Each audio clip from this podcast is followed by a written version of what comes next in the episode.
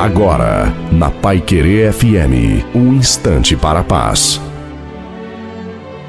Alô, meus amigos, minhas amigas, quem fala é Reverendo Osni Ferreira com a palavra de Deus para o seu coração nessa tarde. Lucas, em Atos dos Apóstolos, lá no capítulo 1, versículo 8, ele diz: Mas recebereis poder do Espírito Santo, que há de vir sobre vocês, e vocês serão minhas testemunhas. Essa afirmação está no contexto de que Jesus pediu aos discípulos que ficassem em Jerusalém até que todos eles e a sua igreja fosse cheia do Espírito Santo. O ministério do Espírito Santo, ele é ímpar, ele é poderoso, ele é maravilhoso. Na verdade, não existe vida cristã, não existe ministério, não existe vitória nem triunfo sem o Espírito Santo, porque ele é uma pessoa que caminha conosco. Jesus está na, na presença do Pai, à direita dele, ele deixou o Espírito Santo aqui na terra para aquele que é salvo, ele recebe o Espírito Santo, o Espírito Santo vai conduzir essa pessoa. E ele está fazendo essa afirmação: que ao recebermos o poder do Espírito Santo, o Espírito Santo seria derramado sobre nós e nós seríamos testemunhas do poder de Jesus. Que privilégio é viver a vida cristã nessa dimensão e saber que o Espírito Santo nos foi dado para que nós possamos fazer diferença nessa terra e na vida de muitas pessoas. O que Ele quer que você e eu sejamos cheios deste Espírito Santo para vencermos as lutas, as batalhas do dia a dia. Não se esqueça, Jesus Cristo ama você.